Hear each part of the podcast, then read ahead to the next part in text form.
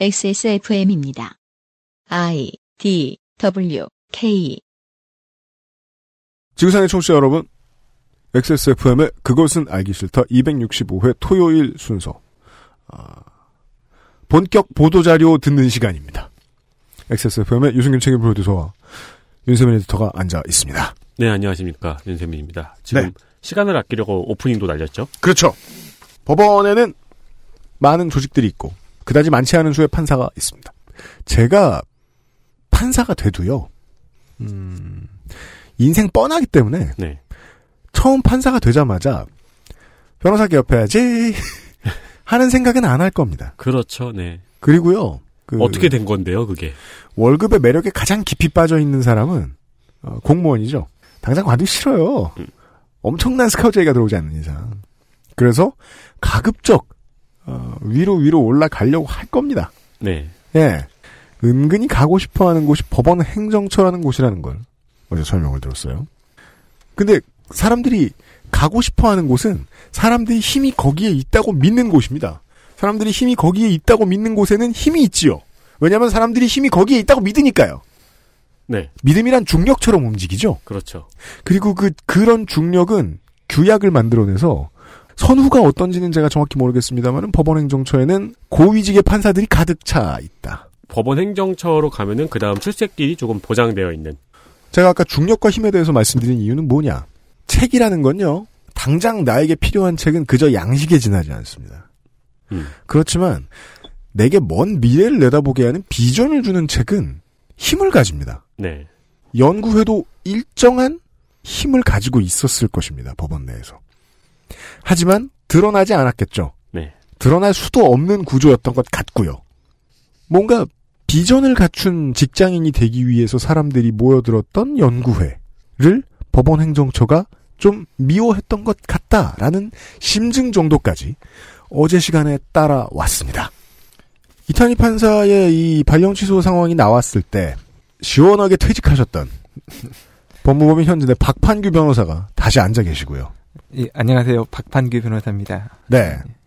정확히 그 상황을 못 보고 퇴직하신 거예요. 그죠? 그쵸. 저는 이제 이 기사가 저 퇴직 이후에 처음 났기 때문에 네.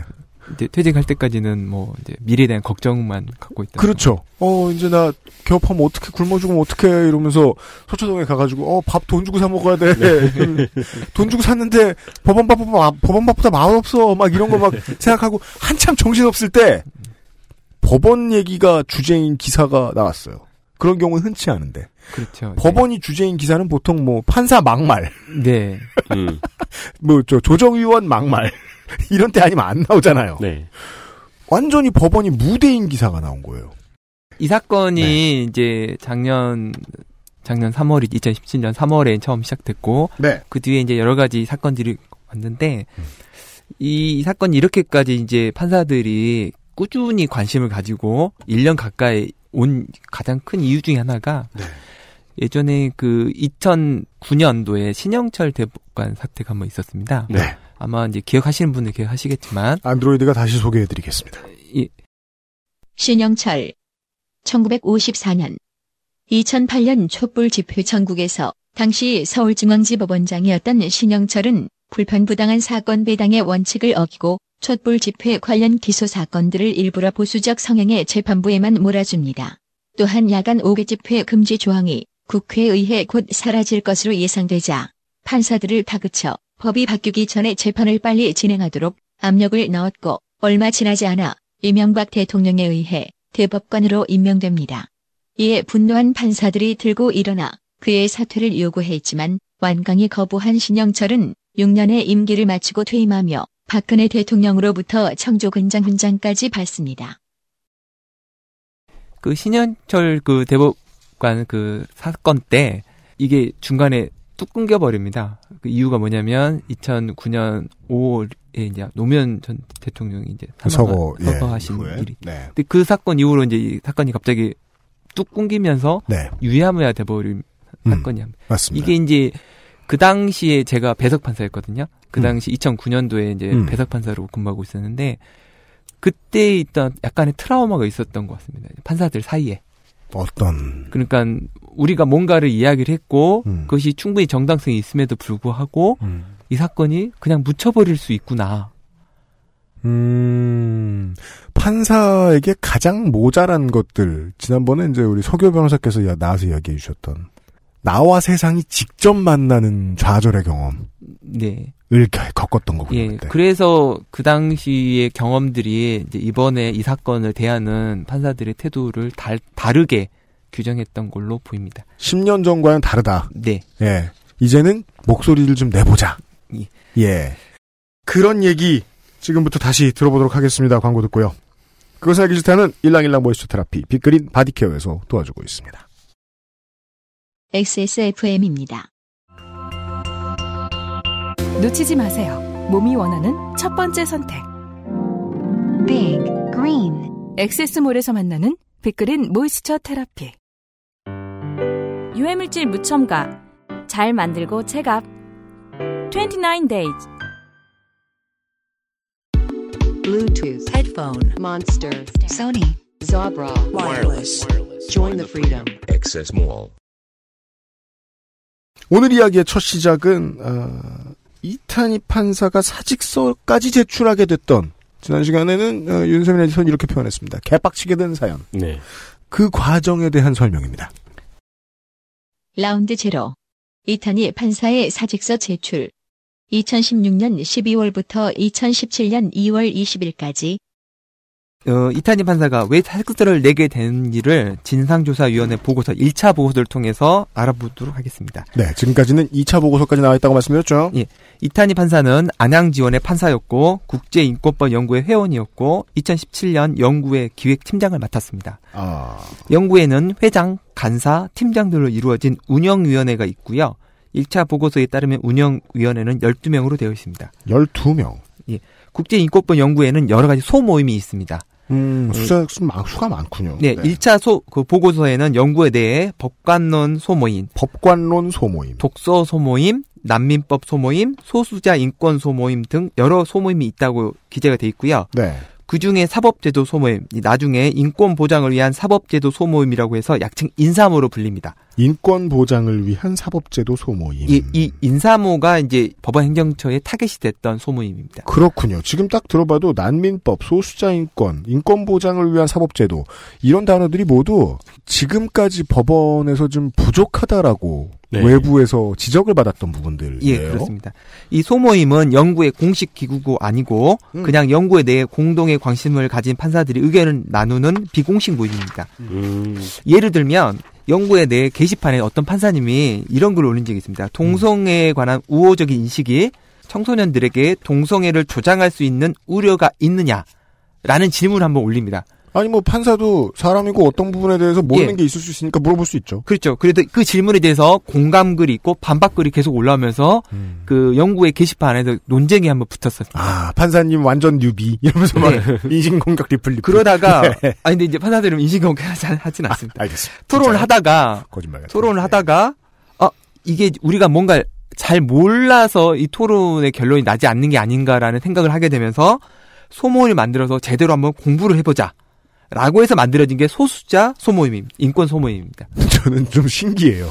아니 사람들은 보통 게시판에서 싸우면 누가 더 아는 척 오래 하냐, 누가 더 늦게 출근해야 하느냐에 따라서 승자가 결정나고 끝나잖아요. 네. 근데 판사들은 승, 결, 결판이 안 나면 결판이 안 나네 공부를 하자 라는 그러네요. 결론을 냈다는 거예요. 그러니까 이제 의견이 다르고 의견이 좁혀지지 않는데 이것이 어떤 과학적인 어 증명이나 음. 아니면 학술적인 어떤 결론이 이미 나 있는 사- 게 아닌가라는 음. 의심을 하고 그 부분에 대한 어떤 정리가 한다면 음. 논의가 다음으로 넘어갈 수 있다라는 생각이 들면 소모임이 만들어진 겁니다. 음, 연구서나 뭐 해외 판례 같은 것을 모여서 찾아보는. 네, 네. 그래서 몇몇 판사님들이 날짜와 장소를 정해서 관심 있는 분들은 아무나 오세요. 음. 이렇게 올- 공지를 하면 그 시간에 옵니다. 사람들이 이제 토요일이나 금요일 저녁, 음. 토요일이나 그러면 그때 모인 사람들이 소모임입니다. 음. 그 소모임은 구성원이 정해져 있지 않습니다. 그렇겠네요. 예, 그날 온 사람하고 이야기하면 그게 소모임이고요. 번개네요.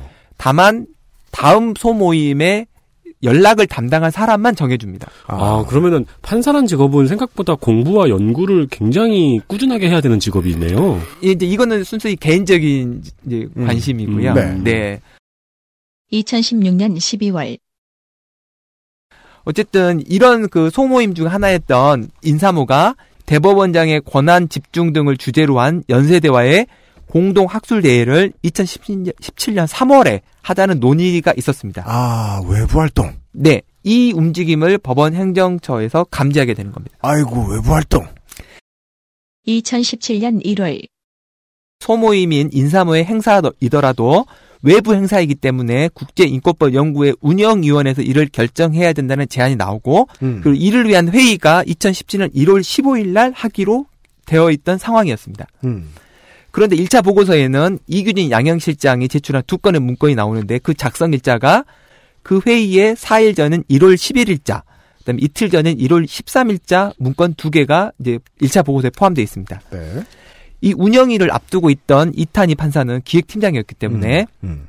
다른 회원이 판사로부터 행정처의 높은 분의 이야기를 하면서 공동 학술 대회를 대법원에서 예의주시하고 있고 음. 학술 대회를 안 했으면 한다 라는 내용을 전달받습니다. 그건 뭐 공문 형태로 오진 않았을 거 아니에요. 이런, 예, 이런 예, 메시지가. 전화로 아마 온 것. 구두로 들었다, 압박을. 음. 또 다른 다른 판사로부터 다른 또 판사가 등장합니다. 음. 이 판사로부터 공동 학술대회에 대한 연구회 회장의 우려를 전달하면서 음. 그 내용은 법원 인사를 주제로 한 공동 학술대회가 외부 정치 세력 등의 공격을 받을 우려가 있고 시기적으로도 적절하지 않다라는 취지의 전화를 또 받습니다. 자. 이탈면은 두 개의 전화를 받는 거죠. 아니, 이거는 생각하기 나, 나름인데, 생각하기에 따라서, 이게 뭐, 다시 사문화된 얘기를 꺼내도 좋으니까, 조직에 해가 될 것 같다라고 생각하면 당당하게 공문을 내려보내든가, 왜 계속 전화로 압박을 했을까요?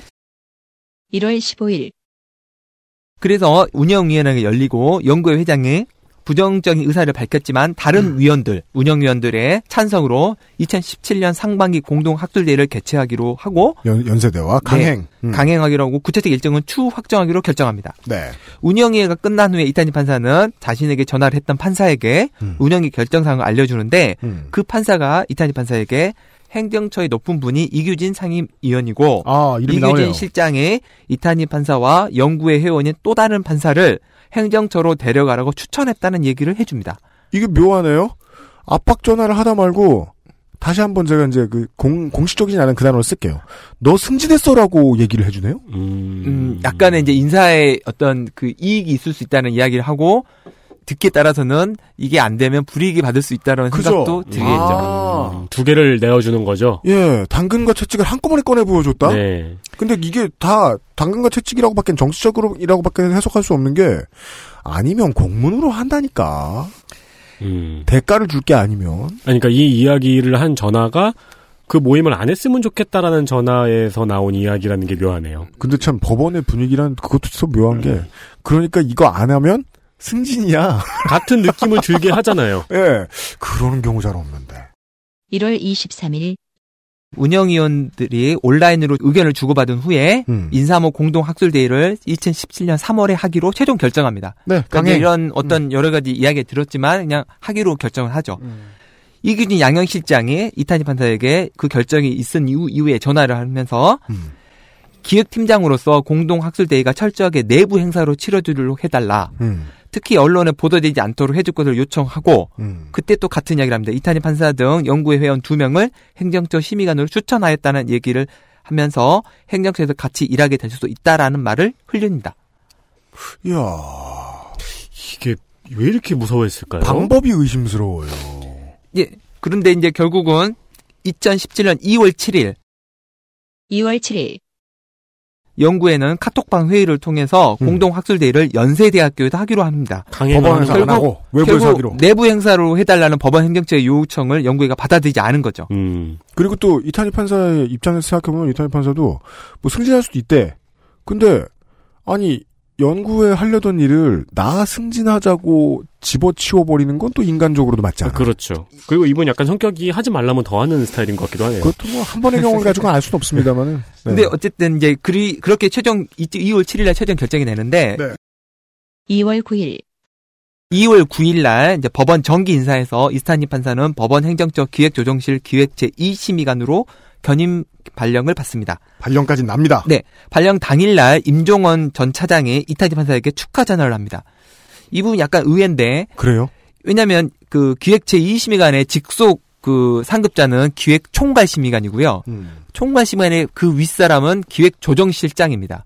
그리고 그 윗사람이 임종원 전 차장입니다. 아, 그러면은 그 법원행정처 차장이라는 건 아까 설명해 주신 거에 따르면 어제 설명해 주신 거에 따르면 법원장급이잖아요. 법원장급이죠. 법원장이 갑자기 이 단독 판사급, 예, 네. 단독 판사급에게 직접 전화하는 경우는 음. 매우 예외적입니다. 보통은 하급자가 상급자에게 전화를 하고요. 보통 법원에서는 그리고 법원장급은 전화로 인사하지 않습니다. 그러니까 상무가 대리한테 전화해서 야 너 과장이야. 예, 뭐 거의 그런 건데 보통은 이런 정도 급이면 실은 이제 아래에서 직접 인사 가는 것도 좀 실례죠, 실은. 그쵸. 그죠? 예. 가서 제가 군대장이 됐습니다. 사단장을 방문하는 것도 이상하죠.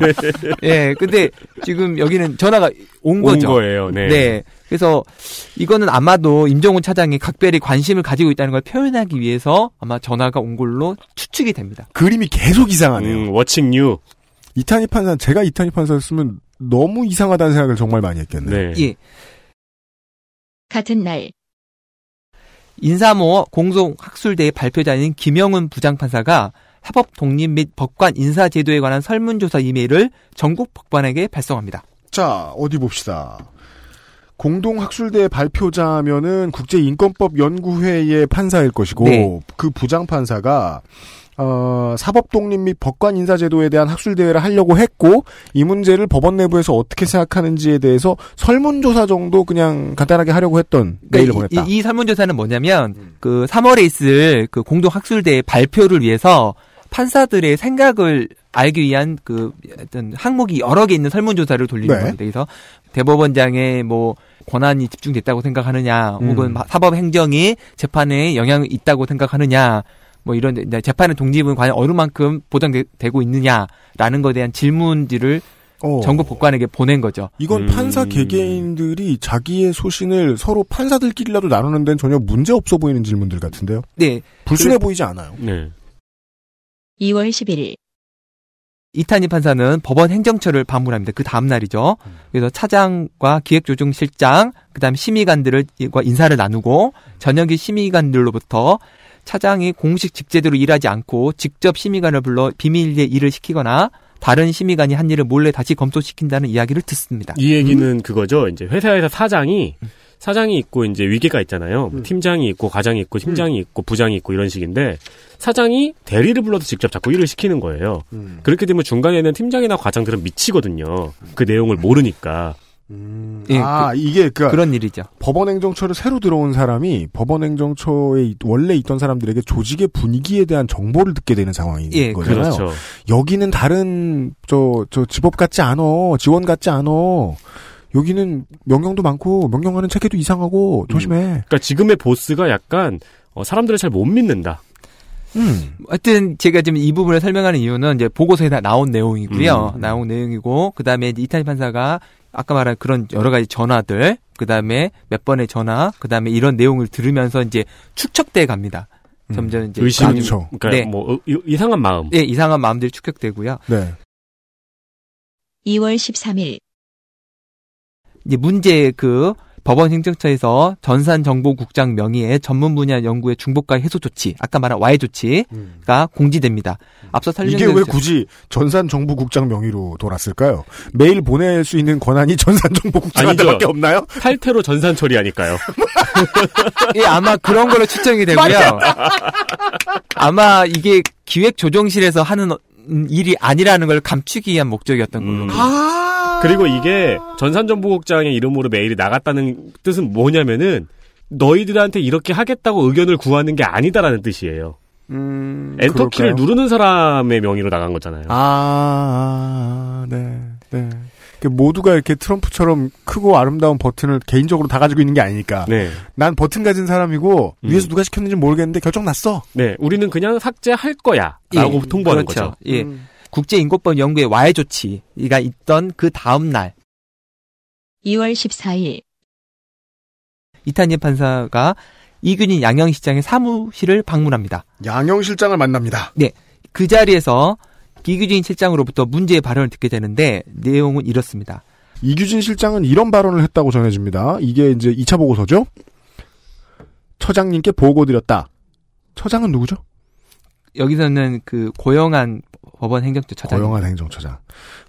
이제부터는 국제인권법 연구회나 인사모 행사에 직접 개입하지 않아도 되고 개입하지 말란 거죠. 그냥 이진만 회장에게 맡겨두면 된다고. 행정처는 정보를 취합하는 소스가 엄청나게 넓다. 예를 들면 연구회 모임에서 누가 무슨 말을 했는지 그 내용도 다 알고 있다. 운영위원회도. 협박이네요. 이 판사님이 기조실 컴퓨터에 보면 비밀번호가 걸려있는 파일들이 있다. 그 비밀번호를 이 판사님이 어차피 다 풀 거 아니에요? 그러면 거기에 판사들 뒷조사한 파일들이 나올 텐데 그러더라도 놀라지 말고 좋은 취지에서 한 거니까 너무 나쁘게 생각하지 마라. 이 판사를 심의관으로 추천한 것은 내가 아니고 기조실장이다. 나는 의견 조회만 응답했다. 대신 동그라미를 두 개 쳤다. 아, 내가 당근을 줬다는 협박이죠. 기조실장이 이 판사를 추천한 이유는 전에 TF 같은 것을 하면서 이 판사가 보여준 성실함 때문이다. 이 말을 왜 했을까요? 어쨌든 이제 이 말을 듣고 나서 이탈리 판사는 충격을 받고 집에 돌아와서도 잠을 제대로 이루지 못했다고 보고서에 기재되어 있습니다. 네, 사찰 당하고 모든 판사들이 사찰 당하고 있다는 얘기를 들었으니까요, 방금. 뭔가 너무 스트레이트하게 엄청나게 큰 사실을 얘기해 줬네요. 네. 2월 15일 그 다음날 이제 그 어, 와해 조치가 공고된 후 이틀 뒤 음. 영구의 간사였던 김영현 부장판사 현 청와대 법무비서관이 법원 내부 게시판에 중복과의 해소 조치는 국제인권법 연구의 활동을 견제하려는 조치로 의심된다는 취지의 글을 올리고 법원 행정처에 그 의혹에 대한 답변을 공식적으로 해달라고 요청하게 됩니다. 아, 그 부장판사급이. 네, 김영현 부장판사는 지금 청와대 법무비서관인데 네, 이 사람이 아, 이상하다 이거 연구회 활동 견제 아니냐라고 네. 항의를 했다. 네. 네. 2017년 2월 15일 같은 날이네요. 예. 같은 날 이탄희 판사는 법원장 간담회 장소 답사를 위해 당시 기획조절실 기획체 이심의관과 함께 차량으로 지방으로 이동하면서 이규진 양형실장으로부터 전화를 받습니다. 음. 이규진 실장은 이탄희 판사에게 네, 이런 말을 했다. 중복가입 해소 조치와 관련하여 연구회 간사가 이일 제기한 세 가지 내용에 대한 반박 논리를 연구회 측에 전파하라. 이, 렇게 말하고 나서 변살에 도착한 후에 이탄희 판사가 이규진 실장에게 전화로 못하겠다. 지금 답사 나와 있어서 어차피 여러 군데 얘기하기 어렵다. 이런 거 시키니까 스트레스가 심하다. 이렇게 말하고 나서 이, 이규진 실장이 아직 인사 이동 중이라 그런데 행정처에 들어오면 스트레스 받지 않을 것. 이날 이탈리 판사는 변산 답사에서 복귀하면서 차량 안에서 기획체 이심의관과 이야기를 나눕니다. 음. 그래서 그 심의관으로부터 이런 말을 듣게 됩니다. 중복가입 탈퇴 조치는 국제인권법을 타겟으로 한 것이고, 한 것이고 이 조치에 대해서 처장님은 주저하였으나 차장님이 밀어붙였다고 들었다. 너는 역량도 있겠지만 연구회 때문에 기조실에 온 것이다. 라는 말을 듣게 됩니다. 자, 속을 다 깝니다 지금. 법원 사람들은 되게 정직해요. 네, 정직하네요. 금은 도끼를 다 받을 사람들이에요. 아니, 네가 승진을 한 이유는 연구회를 와해시키기 위해서다. 그리고 첫날 가자마자 게다가 또 양양실장이 양양실장이 나타난 것도 이상하잖아요. 어제 얘기를 들어보면 행정처 사람도 아닌데 같은 건물에 있는 처장님이라고 해서 음. 양영 실장이 나타나서 여기 내가 행정처 건물에 있는 사람인데 말이야. 어, 우리가 판사를 뒷조사해. 나쁘게 그- 생각하지 마라. 지금 이균 양형실장이 이제 등장한 이유는 어, 이균 양형실장이 그 국제 인권법 연구회의 전 네. 회장이었습니다. 비슷한 방식으로 승진한 걸까요? 그건 알 수가 없고요. 그거 하여튼 되게 흥미롭네요. 일단 전 회장이었고 턴힐 아니야, 턴힐. 아까 말한 것처럼 이제 이탄희 판사는 그 이- 연구의 활동을 되게 열심히 하는 음. 판사였기 때문에 친분이 있었습니다. 그래서 이제 인사차 음, 방문한 있죠. 네. 자리였고 그 자리에서 이제 이런 내용을 듣게 된 거고요.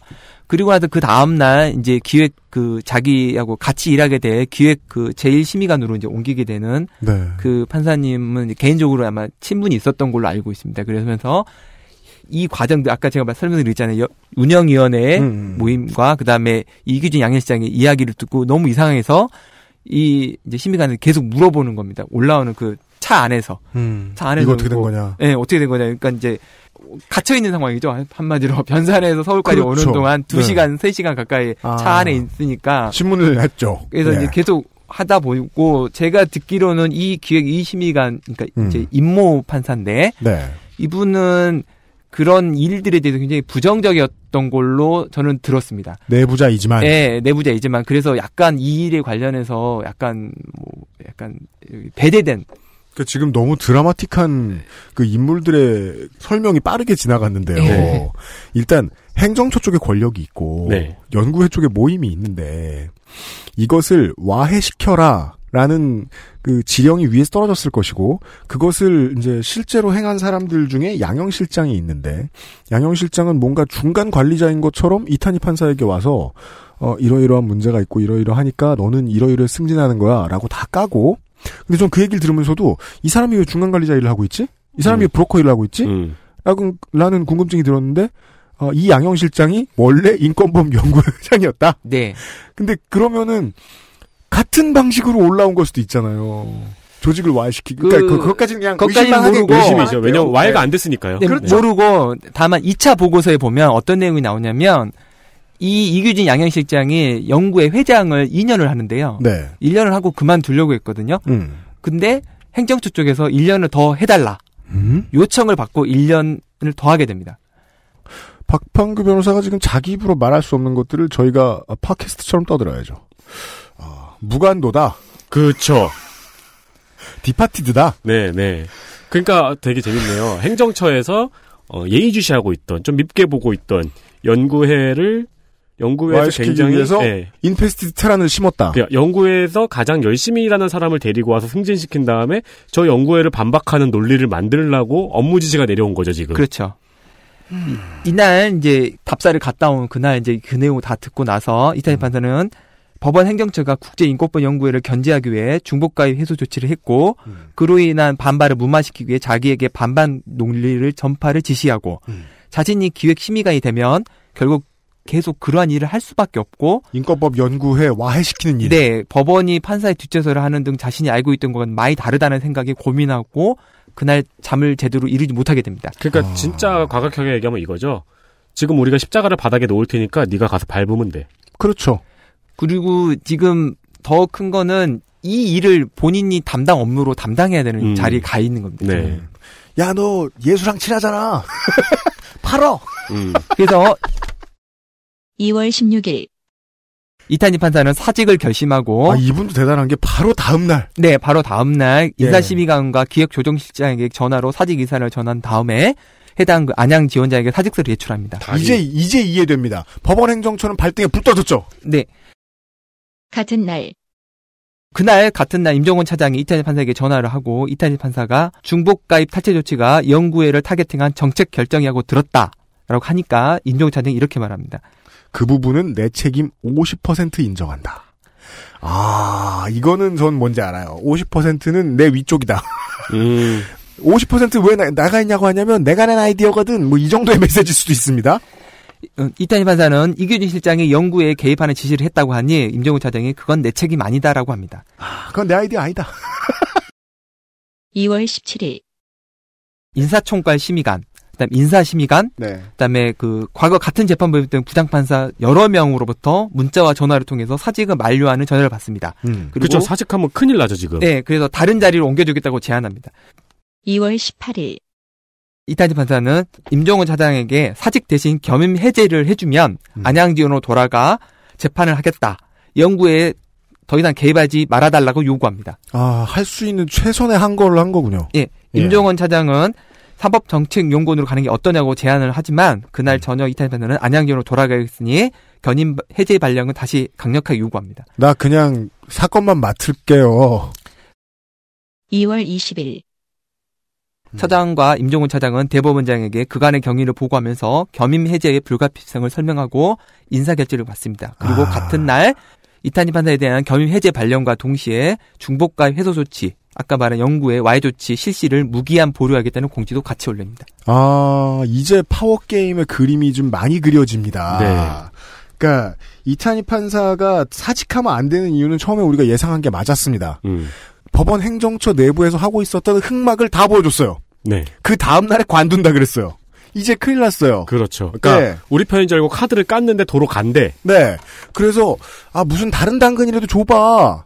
어떻게든 중앙에 남아있게 해봐. 라고 해서 다른 자리도 내줬는데 어, 이탄희 판사는 그 파워 게임에서 빨리 발을 빼고 싶었던 거죠. 그렇죠. 그러니까 조조가 관우를 앉혀놓고 술이 너무 취해서 지금 유비한테 자객범했다고 얘기한 거죠.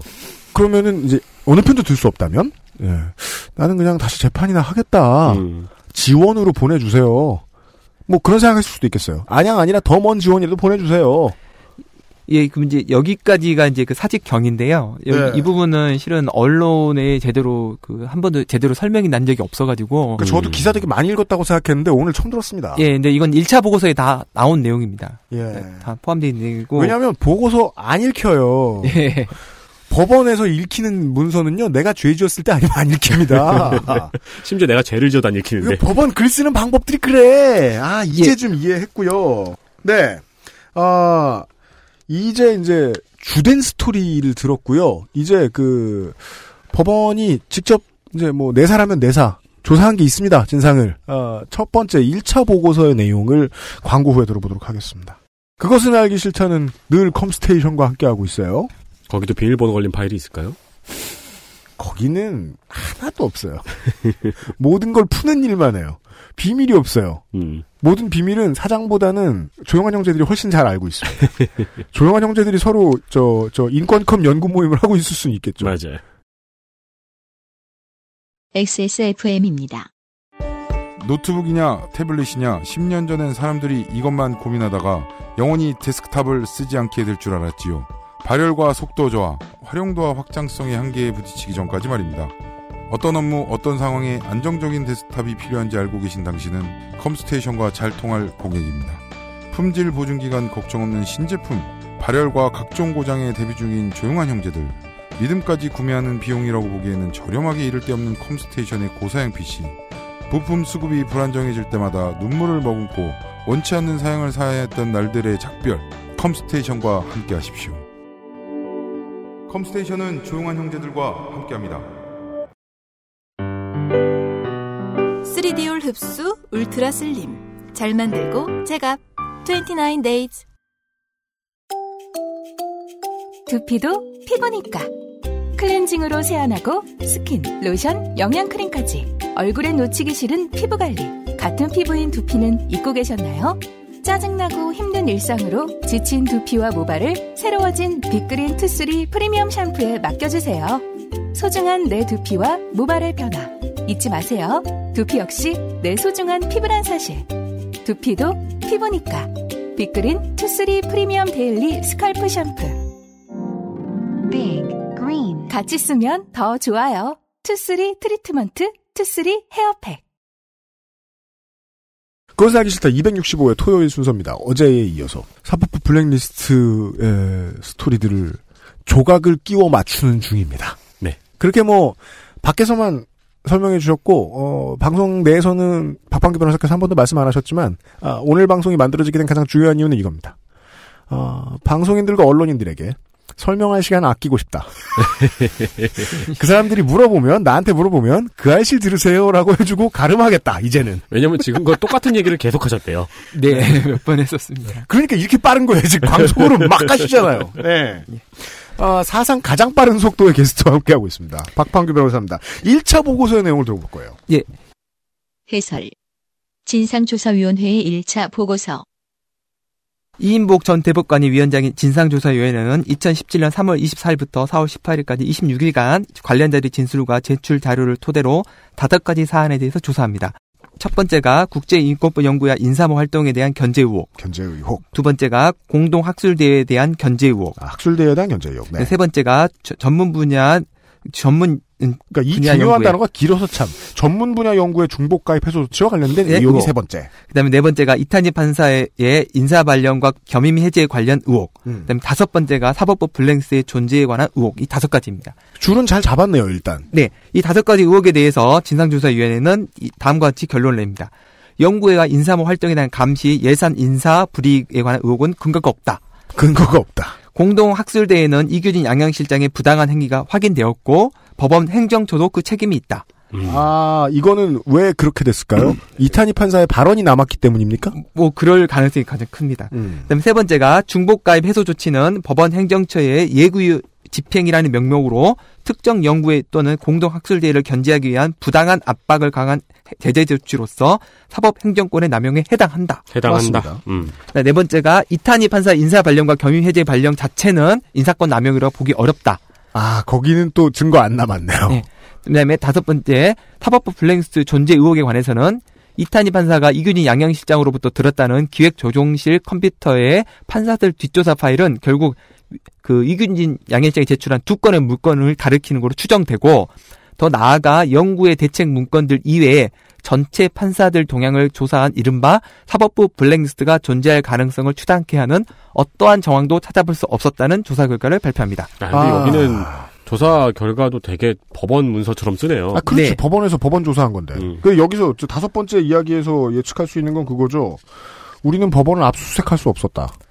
근데 이제 여기 이 문구에서 보면 특이한 게 뭐냐면 이 사법부 블랙리스트의 정의를 하게 됩니다. 뭐라고 하냐면 음. 전체 판사들 동향을 조사한 이른바 사법부 블랙리스트. 음. 그러니까 여기서는 어, 조사위원회가 사법 블랙리스트의 정의를 전체 판사 동향을 조사한 걸로 한정하는 거죠. 네. 근데 결국은 그래서 나중에 이제 공보나 그다음에 언론 보수 언론에서는 음. 사법부 블랙리스트 없다. 잠깐만요. 이거 되게 웃긴 문장이잖아요. 존재할 가능성을 추단케 하는 정황도 찾아볼 수 없었다라는 이게 몇번 꼬은 말이잖아요. 근데 이 앞에 전체 판사라는 단서가 붙어 있으니까 여기 뒤에 조그만 글씨로 일부 판사를 조사한 파일은 있을 수도 있고 그런 걸볼 수도 있죠. 수학적 이해가 필요하군요. 자, 전체만은 아니야. 네. 이 보고서에서는 다섯 가지 빠졌잖아, 이거 지금. 이제 이 보고서에는 다섯 가지 중 두 가지에 대해서는 제기된 의혹이 사실이었다는 걸 확인하고 있습니다. 네. 즉그 이규진 양양시장의 공동 학술대회 관련 부당 행위가 있었고 음. 중복과 해소 조치는 연구에 대한 부당한 제재 조치로서 법원 행정의 사법 행정권 남용에 있었다는 겁니다. 네. 이상한 점은 사법 행정권 남용의 주체를 법원 행정처로만 표현하고 있는 겁니다. 남용권자가 누군지 전혀 밝히지 있지도 않고 아, 네. 변호사님. 좀 천천히 가서 네. 제가 알아서 할게요. 네. 너무 힘들어 보이셔. 예, 예. 그러니까, 그러니까 그 중요한 얘기 해주시고 있어가지고 예.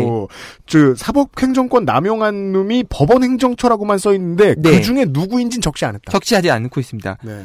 보고서에는 해소 조치를 지시를 한 사람이 임종원 전 차장과 양영 실장을 포함한 4명의 실장이 참여하는 실장 회의에서 결정하였다고 되어 있습니다. 실장 회의. 그리고 임종원 전 차장이 이규진 양양시장에게 공지문 작성 업무를 맡기고 양양시장이 기획 1심의관에게 공지문 작성을 지시합니다. 음. 그리고 기획 1심의관이 정부와 심의관과 함께 전산단 조치를 하도록 정리하게 됩니다. 결국은 기획 1심의관이 공지문을 전산정보국장 명의로 하는 것이 적합하다고 판단합니다. 이 내용을 보면 해소 조치 지시를 누가 한 것으로 보아야 될까요? 임종원 당연- 전 차장 아니에요? 예, 당연히 임종원 전 차장이 가장 상급자입니다. 음. 그런데 인차 보고서에는 임종원 전 차장이 했다고 사법 행정권 남용을 했다고 하면 되는데 그렇게 안 써 있어. 그렇게 안 써 있습니다. 법원 행정처의 사법 행정권 남용이라고만 표현하고 있습니다. 부담스러웠다는 거 아닙니까? 진상조사한 그리고 말을 쪽에서도? 되게 빙빙 돌렸네요. 업무를 네, 맡기고 그러니까 업무를 결국은 맡기고 임종원 전 차장의 최종 결정권자가 아니라면 음. 그 상급자는 고용한 법원 행정처 처장과 양승태 대법원장 둘뿐입니다. 그렇잖아요. 아. 근데 그 그게 말은 아니고 못 하니까 임종원 전 차장이 아니고 그 위다라고 생각하면 법원 행정처다라고 생각하면 법원 행정처의 처장이 생각나야 할 것이고. 근데 그게 아니고 그 위에 딱 한 사람 있어. 그러면 뭐라고 얘기해야 돼요? 법원? 법원은 이렇게 얘기해야 돼? 이 아. 1차 보고서에서 언론과 법관들이 가장 관심이 있었던 거는 실은 사법부 블랙리스트였습니다. 그쵸 당연하죠. 그렇습니다. 네. 그 이제 앞서 제가 경향신문의 기사가 2017년 4월 7일 여- 아침 6시에 나왔다는 걸 한번 기억해 두라고 네, 했는데요. 네. 이전 편에서 네. 이, 이 4월 7일 그 경향신문 단독 보도 기사에서는 대법원 판사 블랙스 운영 의혹이라는 제목으로 대법원 정책의 비판적인 판사들에 대한 동향을 파악한 일종의 사찰 파일이 있고 음. 그 파일에는 비밀번호가 걸려 있다라는 취지의 진술이 있었다는 보도 기사가 처음 언급됩니다. 네. 여기 보시면 이렇게 돼 있습니다. 비판적인 판사들에 대한 동향을 파악한 일종의 사찰 파일. 음. 이거를 지금 경향신문에서는 블랙리스트라고 보고 있는 겁니다. 음, 조사 결과의 문장과 다르네요. 다르죠. 비판적인 판사라고 되어 예. 있고 일종의 사찰 파일. 네. 조사 결과에는 전체 판사들. 음. 네. 그러니까 질문을 A로 했는데 B로 답한 거죠. 그렇죠. 그렇죠. 이 1차 보고서가 나온 그 당일인 이 2017년 4월 7일 날 진상조사위원회는 법원 행정처장에게 인권법 연구의 견제 의혹과 관련된 문서, 이메일, 판사 동향을 보고하는 내용의 문서 존재 의혹, 관련된 문서, 이메일 확보를 위한 관련자들의 컴퓨터와 이메일 서버에 대한 조사 협정을 요청하는 공문을 보냅니다. 진상조사위원회가 법원행정처장에게 공문을 보냈다. 예, 그 공문 보낸 날짜가 2017년 4월 7일. 그러니까 경향신문 보도가 나오기 전에는 이 공문을 보낸 적이 없죠. 그러니까 이 기사가 나오니까 이제 여기에 대한 조사를 서둘러서. 서둘러서나 아니면 그 전에 논의가 있었지만 할지 말지 모르다가 음. 기사가 나오니 이제 조사에 대한 공문을 보내는 겁니다. 음.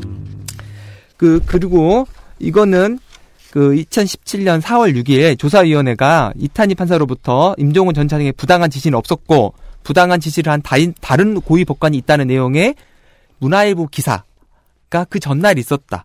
4월 6일에. 예, 그리고 경향신문이 4월 7일 아침에 보도를 하고 음. 그날 이 부분에 대한 조사를 한다는 공문을 행정처에 보내는 거죠. 부랴부랴. 부랴부랴. 따라서 진상조사위원회는 하나 귀찮았거나 둘 압박을 받았거나 둘 중에 하나는 무조건. 셋 그렇죠. 겁먹었거나. 뭐 그럴 수도 있고. 네, 그러면 이때 어떤 일이 있었냐를 보면 2차 보고서 나중에 미- 그 추가 조사했던 2차 보고서에는 이런 내용이 나옵니다. 이기준 양형실장이 실언을 하는 바람에 이번 사태가 야기된 것에 대해 전적인 책임을 져야 한다는 분위기가 법원 행정처 내에서 강했고 자 꼬리 자르기. 법원 행정처 실장들과 조사에 관한 대책을 논의했었다는 내용이 나옵니다. 네. 여기서 추론해 보면 당시에 법원 행정처장의 실장 회의를 통해서 이규진 양형실장이 개인적인 일탈로 하는 것에 대해서 대책을 논의하고 이를 언론에 흘려서 4월 6일자 기사가 나오고 음. 이에 관해서 경향신문이 4월 7일 사법부 블랙리스트 의혹이 있다는 기사가 나오자 부랴부랴 문제의 PC 조사를 요구하는 공문을 보낸 것이 아닌가 하는 것입니다. 타임테이블이 그래야 맞네요. 네. 어쨌든 진상조사위원회 4월 7일자 공문에 대해서 고용한 법원 행정처 처장은 위원회가 확인하고자 하는 의혹의 문서나 이메일을 생성하고 관리한 사실이 없을 뿐만 아니라 작성자의 동의가 없는 한 법원 행정처장이 위 요청을 수락할 권한이 없고 법원 행정처 문서 중 보안 유지가 필요한 문서들이 다수 있으므로 위 요청은 받아들이기 어렵다는 답변을 합니다. 결국 그러한 문서가 없다는 답변은 2차 보고서에 의해 거짓으로 밝혀집니다. 그렇군요. 이 진상조사위원회는 그 해- 법원 행정처 거부 답변을 받고 나서 PC 조사를 하지 않습니다. 아 PC 조사 안 해요. 네, 그리고 아까 말한 그 블랙리스트를 존재를 추단 가능성을 추단케 할 만한 어떠한 정황도 없다고 결과를 발표합니다. 왜냐면 우리가 조사를 못 했으니까. 그렇죠. 가능성을 추단할 수가 없다. 그런데 그런데 과연 그러면 그 정황이 없었냐? 네. 이 1차 보고 내용을 자세히 뜯어보면 그런 정황들이 곳곳에 발견됩니다. 네. 어, 1차 보고서에는 이렇게 말합니다. 이긴 양현시장이 조사위원한테 이렇게 말합니다. 네, 이걸 보시죠. 만일 이탄희 판사의 이야기가 사실이라면 자신이 공동학술대회 개최에 대한 대처 방안을 작성하여 실장 회의 시 보고한 paper, 메모일 수도 있으나 비밀번호가 걸린 파일 이야기는 도저히 납득이 가지 않는다. 이거는 이규진 양형실장도 자신이 뒷조사 파일로 오해될 파일을 스스로 언급했을 가능성을 인정하고 있는 겁니다. 그렇죠. 얘기는 했지. 근데 그 얘기는 아닌 것 같아. 정도에. 음. 그래서 그러면서 이규진 양형실장은 두 건의 보- 문건을 진상조사위원회에 제출하게 됩니다. 그리고 2차 보고서 두 번째 추가 조사에 밝혀진 내용에 의하면 이규진 양현시장이 법원 행정처 실장들과 1차 조사에 대한 대책을 논의하면서 진상조사위원회에 대책권 두 건만 제출하고 나머지 문건의 존재 및 논의 사실을 함구하기로 어, 회의를 했다는 것으로 되어 있습니다. 어쨌든 1차 조사 때는 두 건의 문건이 나오는데요. 네. 네. 그 문건의 내용을 이제 보면 됩니다. 2017년 1월 11일자 대책 문건에 네. 인사모의 첫 모임 시기 및 현재까지 모임 횟수, 현재 잠시 참여도가 낮아진 참여자 이름 및 소속, 그 다음에 의결에 12명 중 1명은 불참할 것으로 예상하고 있고요. 음. 회의에서 반대할 것으로 예상되는 4명과 찬성할 것으로 예상하는 7명 이름이 쭉 나옵니다. 이거 이게 그 건조하게 읽어줘서 그렇지 되게 찌질한 내용인데요. 이제 그것뿐만 아니라 이 내용 자체가 일회성의 문건으로 담길 수 없는 내용입니다. 이게 지금 제가 이건 맞아. 이건 한 번 조사해가지고는 안 나오는 자료. 네. 맞아요. 그리고 네. 이 재미있는 게 현재 잠시 참여도가 낮아진 참여자의 이름 및 소속이 있어요. 예. 어 그리고 의회에서 반대할 것으로 예상되는 4명과 찬성할 것으로 예상되는 7명의 이름 굉장히 특이한 자료잖아요. 네. 이거는 누굴 쓰지? 그러니까 어, 누구랑 접촉해서 누구를 설명 설득해야 아. 될지. 이 중에 우리가 누굴 고르지? 음. 어쨌든 그리고 나서는 그 회의 이틀 전에 1월 13일자 문건에는 뭐라고 나오냐면 따라서 대책이 아닌 조치를 논의하고 적극 대처하는 방안 제시라는 내용이 포함되어 있습니다. 음. 여기 보시면 대책이 아닌 조치라는 표현이 특이한데요. 대책이 아닌 조치를 논의한다? 네, 이거는 결국 이- 1월 15일 운영이 결과에 따라서 구체적인 제재 조치를 할 것을 제안하고 있는 문건입니다.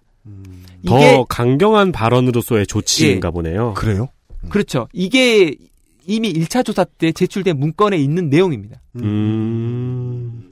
어제 변호사님이 법원 내 구조에 대해서 상세하게 설명을 해주셨잖아요. 음. 그 들으면서 이거 이 얘기는 왜 하시지 싶었는데 음. 그 얘기를 하신 이유가 점점 공감이 되네요. 그러니까 판사들이 굉장히 독립적인 업무를 하는 기구인데 그게 제일 중요한 힌트라니까요. 네 기구였는데 그거를 뒤에서 이렇게 그 FBI처럼 음. 관리하고 있다는 거네요.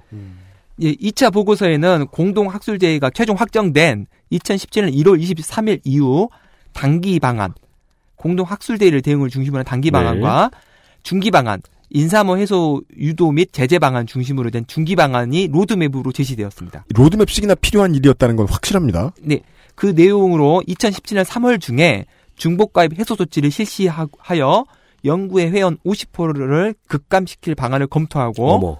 이는 다른 연구에 비하여 현저한 타격이 될 것이라고 되어 있습니다. 이거 한번 얘기 나왔던 거죠?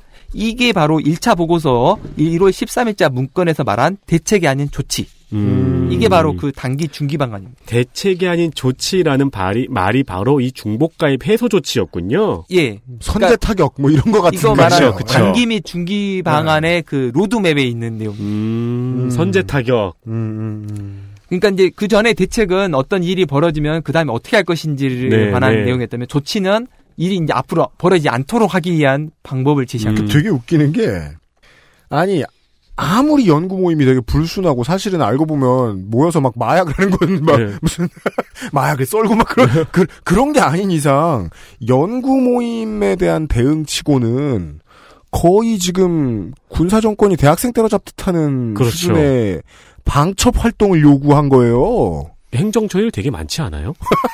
이 일이 제일 중요한가 봐.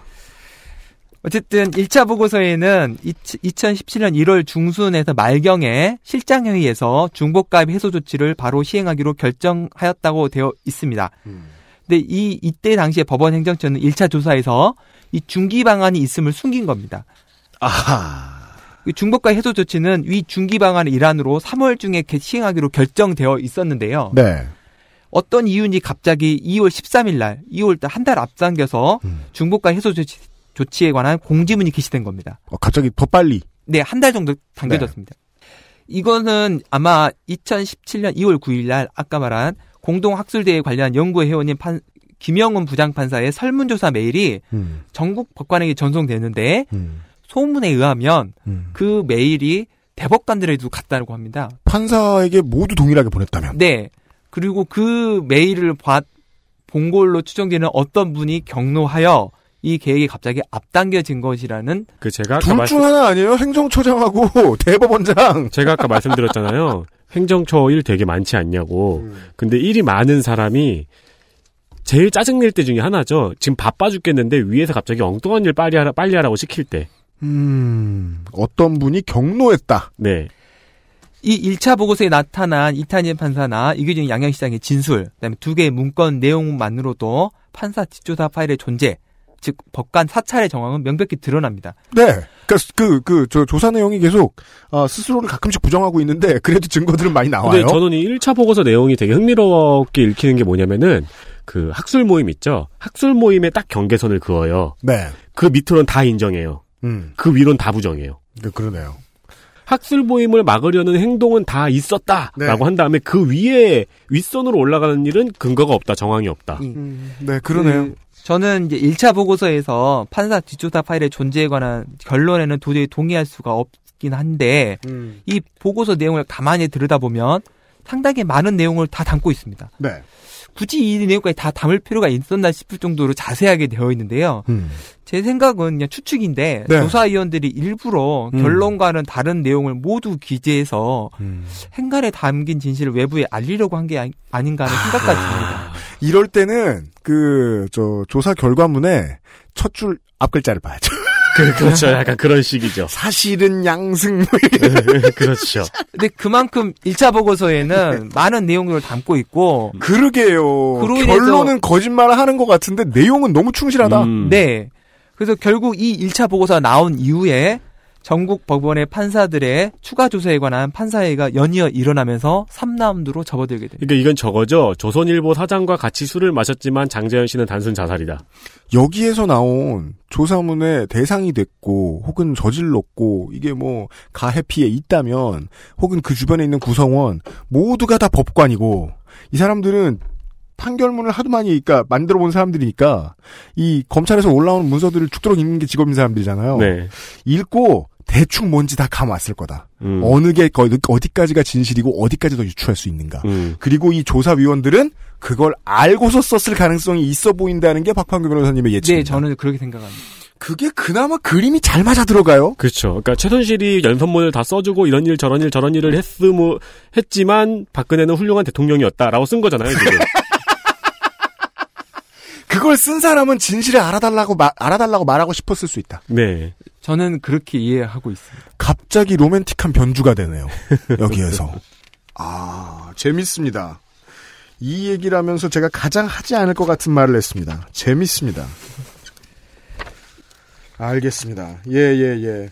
1차 보고서가 나오고, 직업이 판사인 이 사람들은 자신이 대상이 되는 이 조사 결과를 확인한 다음에, 설명할 거더 많지 않니? 라면서 위쪽을 계속 심정적으로 들쑤셨다. 음. 거기까지 이야기가 됐습니다. 예. 아, 시간을 못 쓰는 게 아쉽습니다. 그러게요. 시간을 더 써야죠, 다음 주에. 예. 시간을 좀 더 가져봐야 되겠습니다. 기자 여러분 좀만 기다려주세요. 그것은 알기 싫다는 한국에서 처음 만나는 반값 생리대 29데이즈에서 도와주고 있습니다. XSFM입니다. 순면 감촉 커버 잘 만들고 제갑 29 days 컴스테이션은 조용한 형제들과 함께합니다.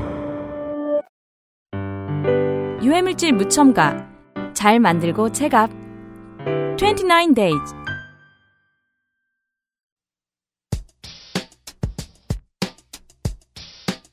파팡 변호사님, 다음 주에는 무슨 얘기를 해볼까요? 다음 시간에는. 이 제는 그 2017년 4월 18일 이제 그 조사 1차 조사가 발표난 이후에 이제 2차 조사가 발표나는 2018년 1월 22일까지 한 음, 8달 정도 아니 뭐그 정도의 일을 한번 쭉 설명드리겠습니다. 뭐 질문 하나만 해도 될까요?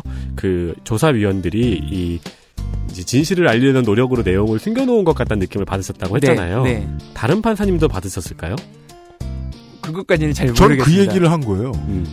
아니, 판사라는 직업이 날로 먹긴 힘들단 말이에요. 그 렇죠. 근데 이제 제가 그렇게 생각한 이유는 이 보고서 내용만 봐도 어떠한 정황이 없다라는 내용을 결론 낼 수가 없는데 네, 네. 정황을 그다 밑에 깔아놓고. 네. 문장만 그렇게 써 있고 네, 위에는 그 전부 다 위에는 그리고 실은 그 문건의 내용이나 관련자 진술을 그대로 다 보고서에 담고 있거든요. 네. 그걸 이제 판사님들이 읽으셨을 거 아니에요. 네. 그러니까 이제 이 뒤에 상황이 펼쳐지겠네요. 네. 참여자 B의 패에서는 시작과 다르게 어, 달이 그려져 있는 화투와 어, 우산이 그려져 있는 화투가 있었다. 네. 그러나 아무도 광을 팔지 않았다. 음. 그 누가 모르냐고 그럼 그 중에 뭐가 이상한 소린지 알겠습니다. 이런 얘기를 들었습니다. 다음 주에 좀 더 이어가 보도록 하겠습니다. 아. 아, 음. 죄송합니다. 그거구나. 뭐요? 술은 마셨지만 음주운전 하지 않았다. 누가 술을 마셨는지 밝혔느냐? 음, 음. 전국 법관 대표 회의가 개회되었던 그 과정 그리고 이제 이 얘기는 우리의 antihero인 supervillain인 양승태 대법원장으로 향해 갈 것입니다. 어, 다음 주를 기대해 주십시오. 박판규 변호사 수고 많으셨습니다. 예, 감사합니다. 네, 유승균 PD하고 윤세민 에디터는 그대로 물러갑니다. 네. 아, 오늘 어, 요즘은 팟캐스트 시대 공개 방송 관계로 업데이트가 기습으로 일찍 이루어졌음을 사죄드립니다. 감사합니다. 감사합니다. XSFM입니다. I D W K